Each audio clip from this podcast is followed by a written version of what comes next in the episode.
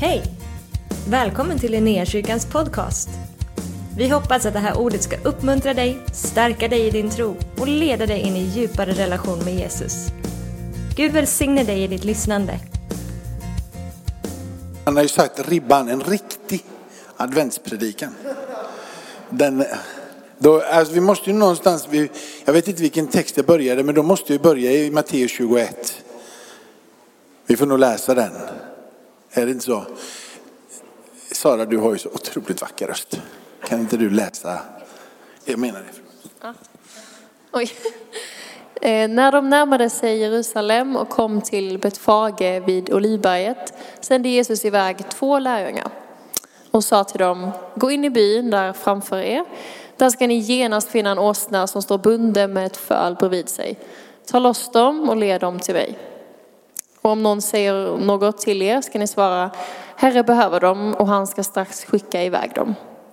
Detta hände för att det som var sagt genom profeten skulle uppfyllas. Säg till dottern Sion, se, din konung, eller din kung kommer till dig, ödmjuk och ridande på en åsna, på en arbetsåsnas föl. Lärjungarna gav sig iväg och gjorde som Jesus hade befallt dem. De hämtade åsnan och fölet och lade sina mantlar på dem och han satt upp. Den stora folkmassan bredde ut sina mantlar på vägen. Andra skar kvistar från träden och strödde på vägen. Och folket, både de som gick före honom och de som gick, följde efter, ropade Hosianna, Davids son. Välsignad är han som kommer i Herrens namn. Hosianna i höjden. Amen. Härligt. Hörrni, eh, eh, det är ju alltid egentligen så, som, som predikant och som pastor så är det alltid mycket eh, roligare när det gäller högtider att predika vid påsk. Påsk är sån där liksom död uppståndelse, det är liksom, nu smäller det till. Men grejen är sån här att julen och det budskapet som har med julen att göra och det vi går in i med advent eh, hela vägen fram är ju någonstans en förberedelse på det som faktiskt är hjärtat i hela våran tro. Inkarnationen. Jesus, Gud, blir människa. Han tar sin boning här mitt ibland oss. Det är hjärtat i evangelium. Om inte Gud hade blivit människa så hade vi inte haft en som dog på ett kors och uppstod ifrån de döda.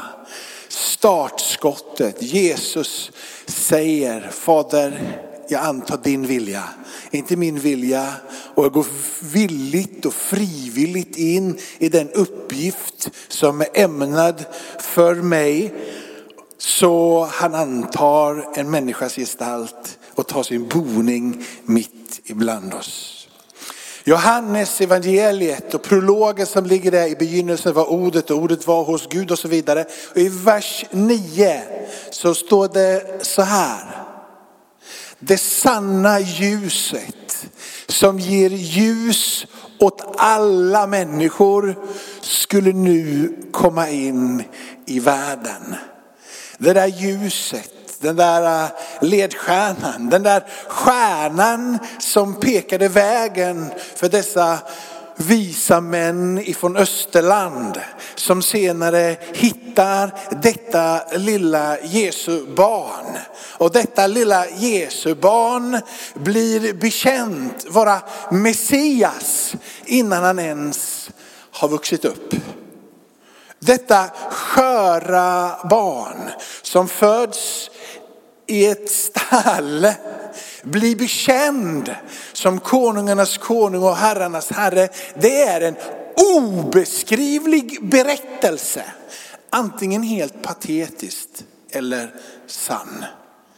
Vem sätter sin tillit till ett litet barn? Änglarna sjunger och de som är runt omkring av hedar, de blir förundrade och dessa österländska män som kommer bekänner och bugar och ger gåvor och deklarerar att detta är Messias. I den här berättelsen som vi läste här så rider Jesus in på en åsna. Han anammar inte en rustning eller en häst eller position och makt och pengar för att inta en position i Jerusalem.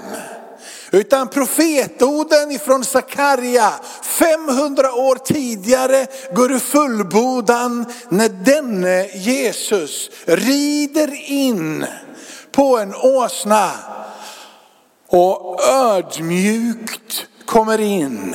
Och i Sakarja så står det så här. Jubla dig stort dotter Sion. Jubla dotter Jerusalem.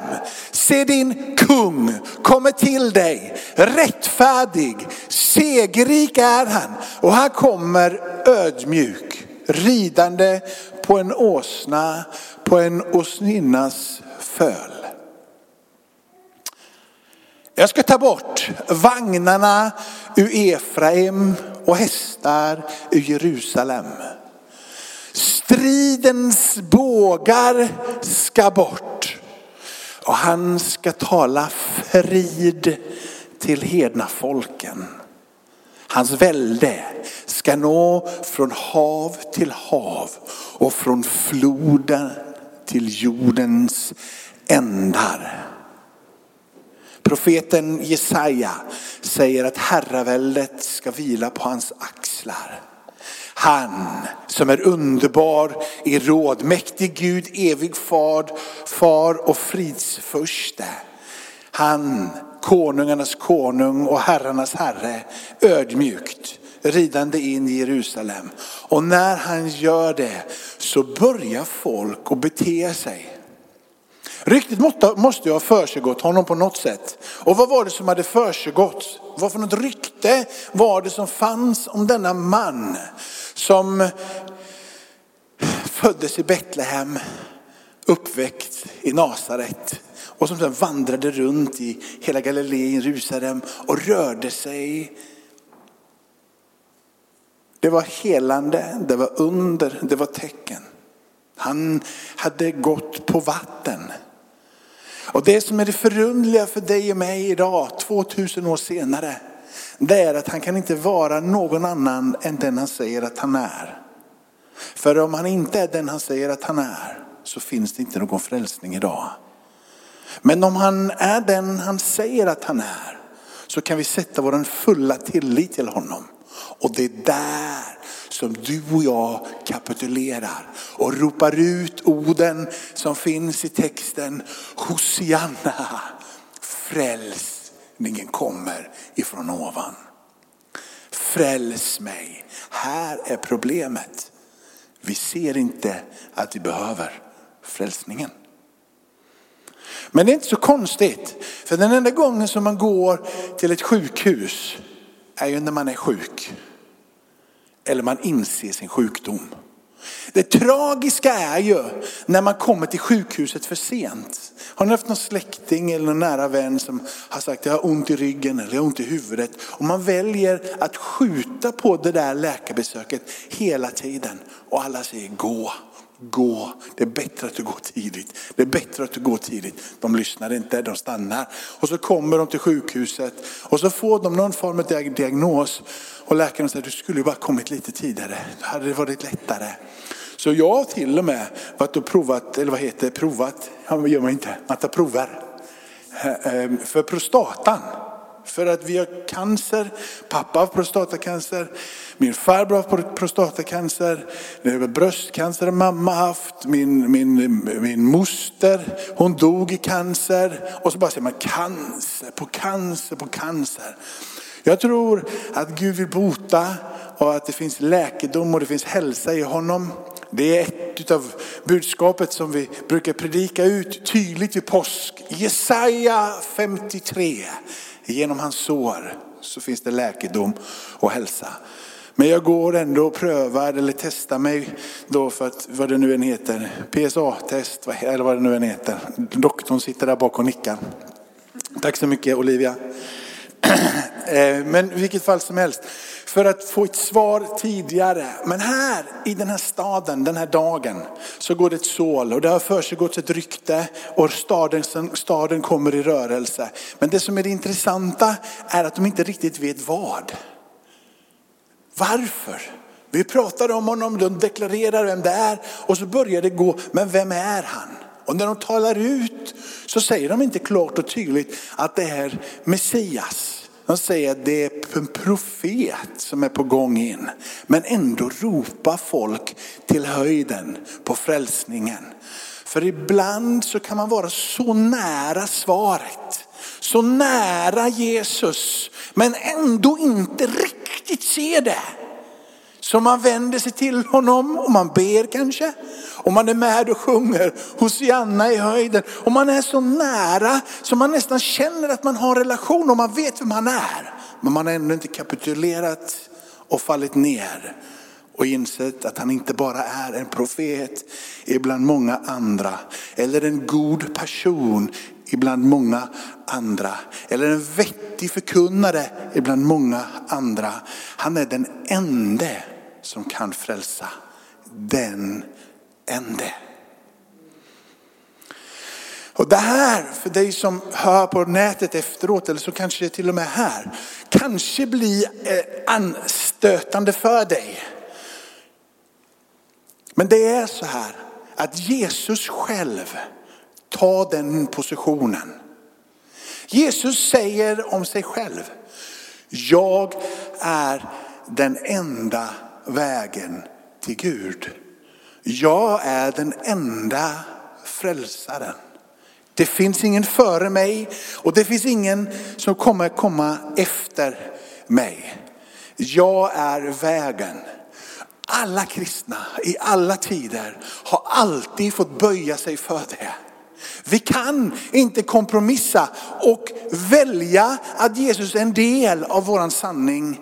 Han är sanningen fullt ut. Inte delad, inte halv, inte en kvart, utan helt och hållet. Jesus säger om sig själv att jag är världens ljus.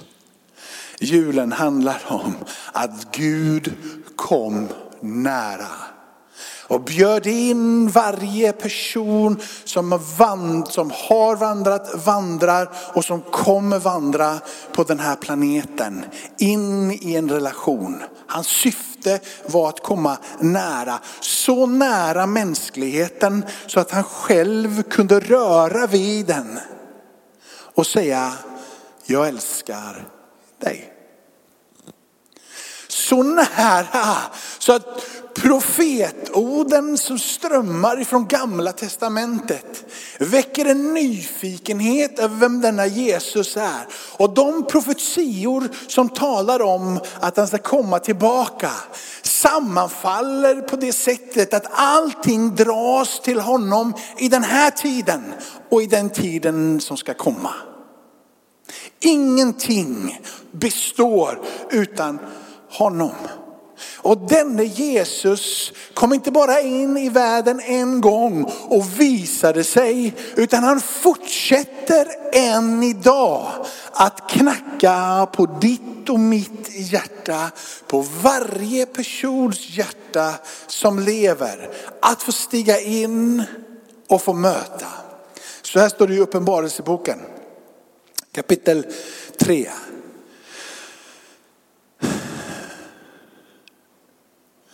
Se, jag står vid dörren och knackar.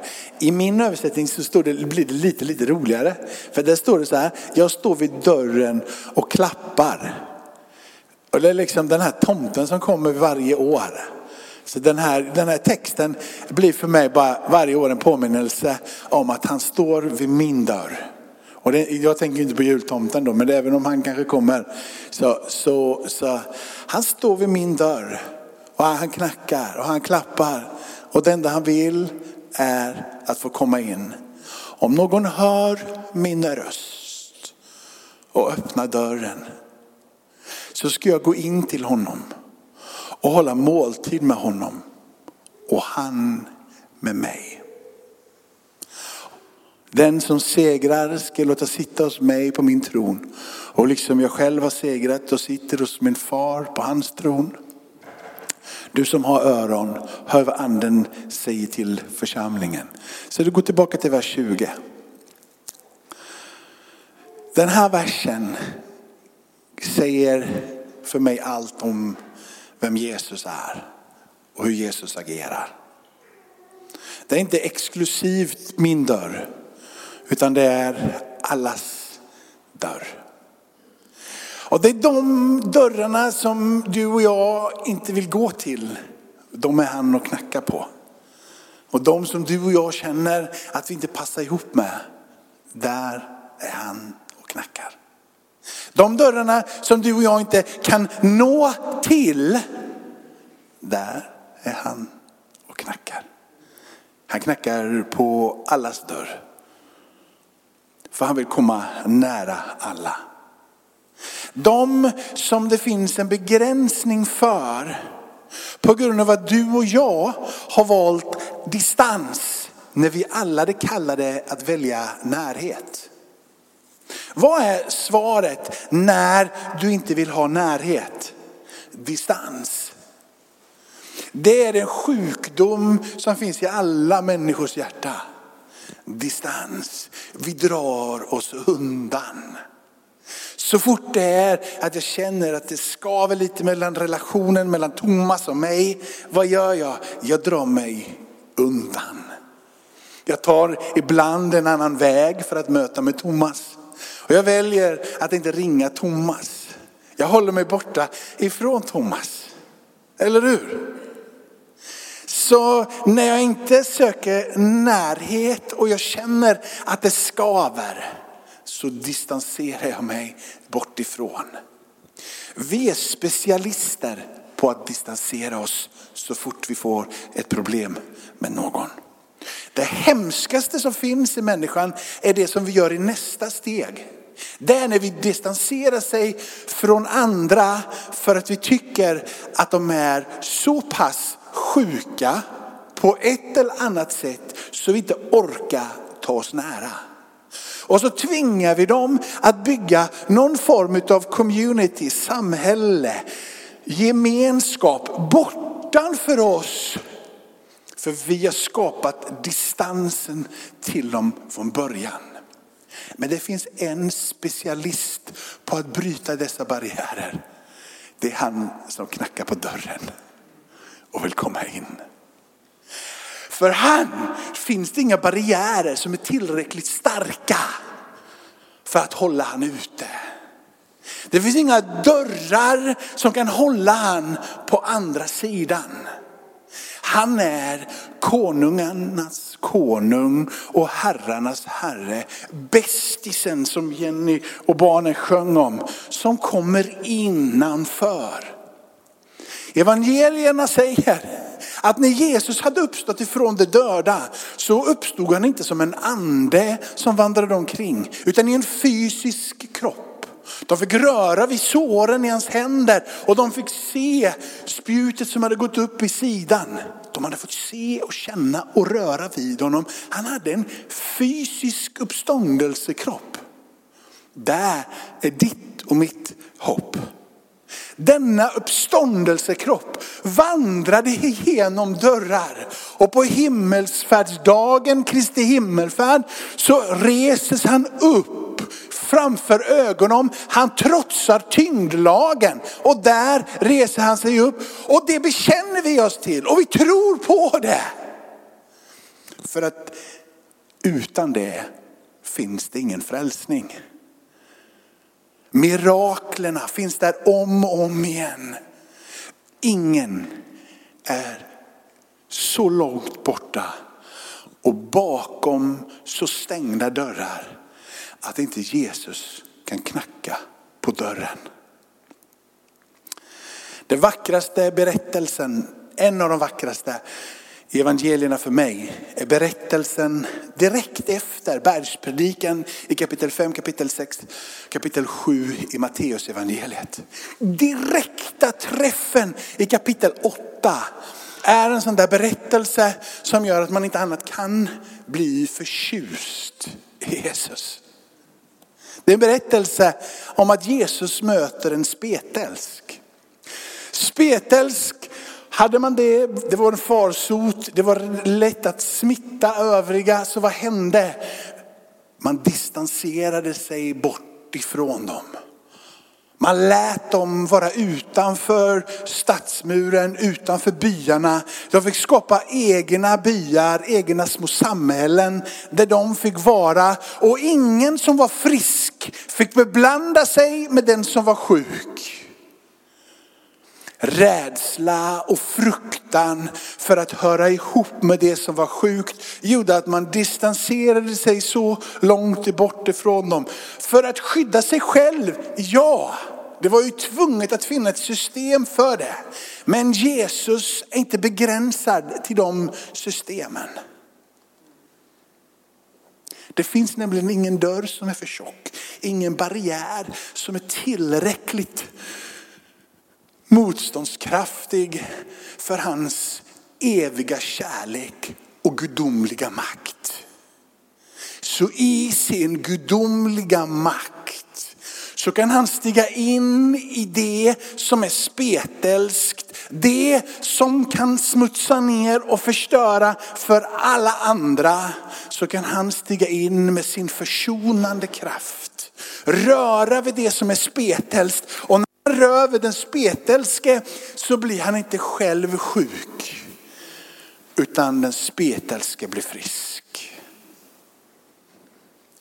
Han har knackat på en dörr till. Och en person till har fått det livsförvandlande budskapet att jag har blivit sedd. Jag har blivit accepterad. Jag har blivit älskad. Det är någon som har kommit nära. Det är julens budskap. Han har kommit nära. Han knackar på dörren och han vill ha gemenskap. Han är det där ljuset som vi tänder.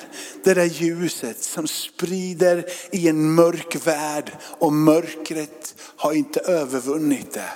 Hans ljus lyser klarare och tydligare.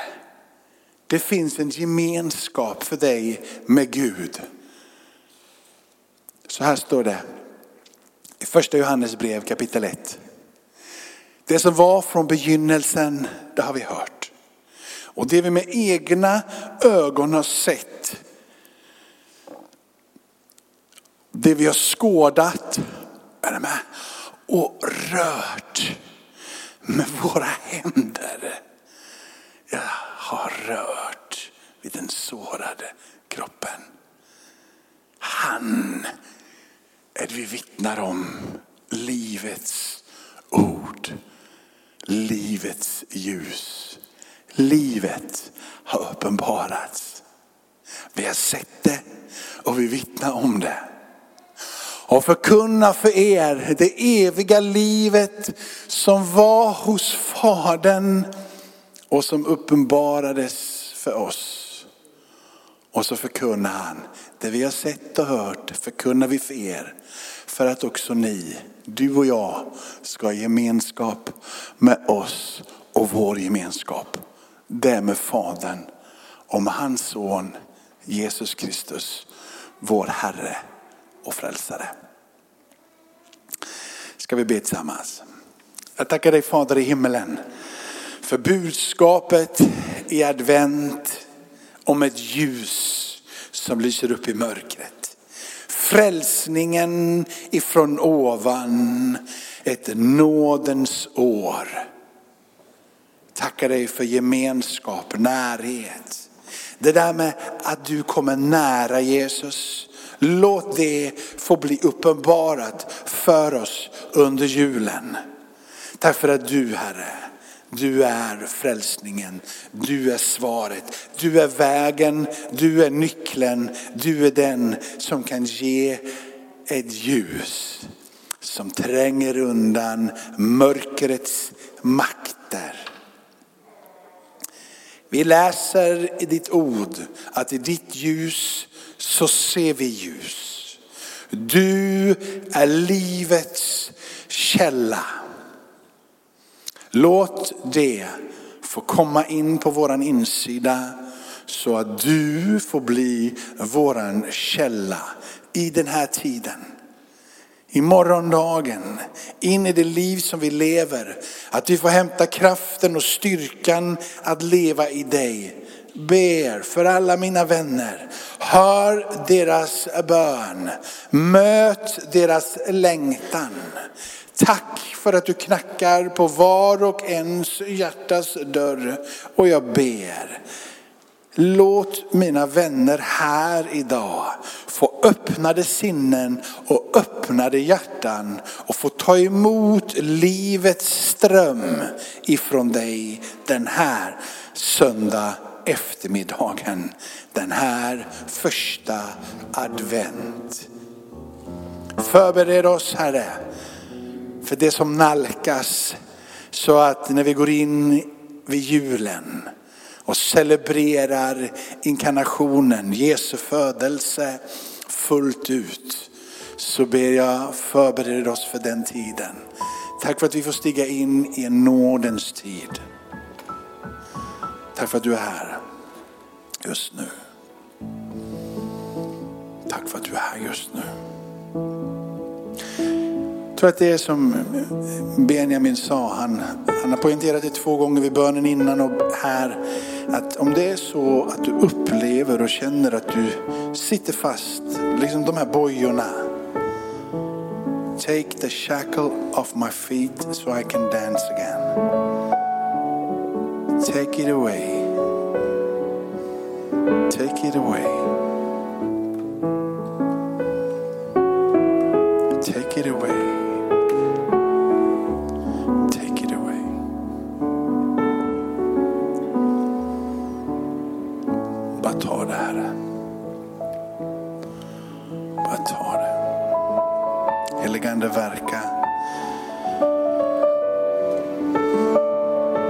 För att du står just nu, just nu på varje person som är här. Varje för dörr, framför dörren, varje person. Du knackar på dörren och du vill komma in igen, står det i Bibeln, och igen och igen. För första gången eller för hundrade gången så vill du komma in. Tack för att du vill ha måltid och du vill umgås. Lägg handen Herre, lägg din hand Jesus på den som känner sig bunden. Den som upplever att man är trängd. Och kommer din befrielse. Tack för att du har varit med oss. Hoppas du känner dig inspirerad av Guds ord och har fått nya perspektiv. Hör gärna av dig till oss och berätta om Gud har rört vid dig på något sätt. Vi är så glada att få höra vittnesbörd om vad Gud gör. Du kan mejla oss på adressen info och dit kan du även mejla om du har ett böneämne som du önskar att vi ber för. Eller om du har tagit emot Jesus och inte har någon bibel så vill vi mer än gärna skicka en bibel till dig. Skicka ett mejl med ditt namn och dina adressuppgifter till info så ser vi till att du får en. Om du vill ge en gåva till Linnéakyrkans arbete för att nå fler människor med evangelium så kan du swisha till 123 520 0993. Du kan också besöka oss på linneakyrkan.se för att få mer information. Välkommen tillbaka att lyssna snart igen.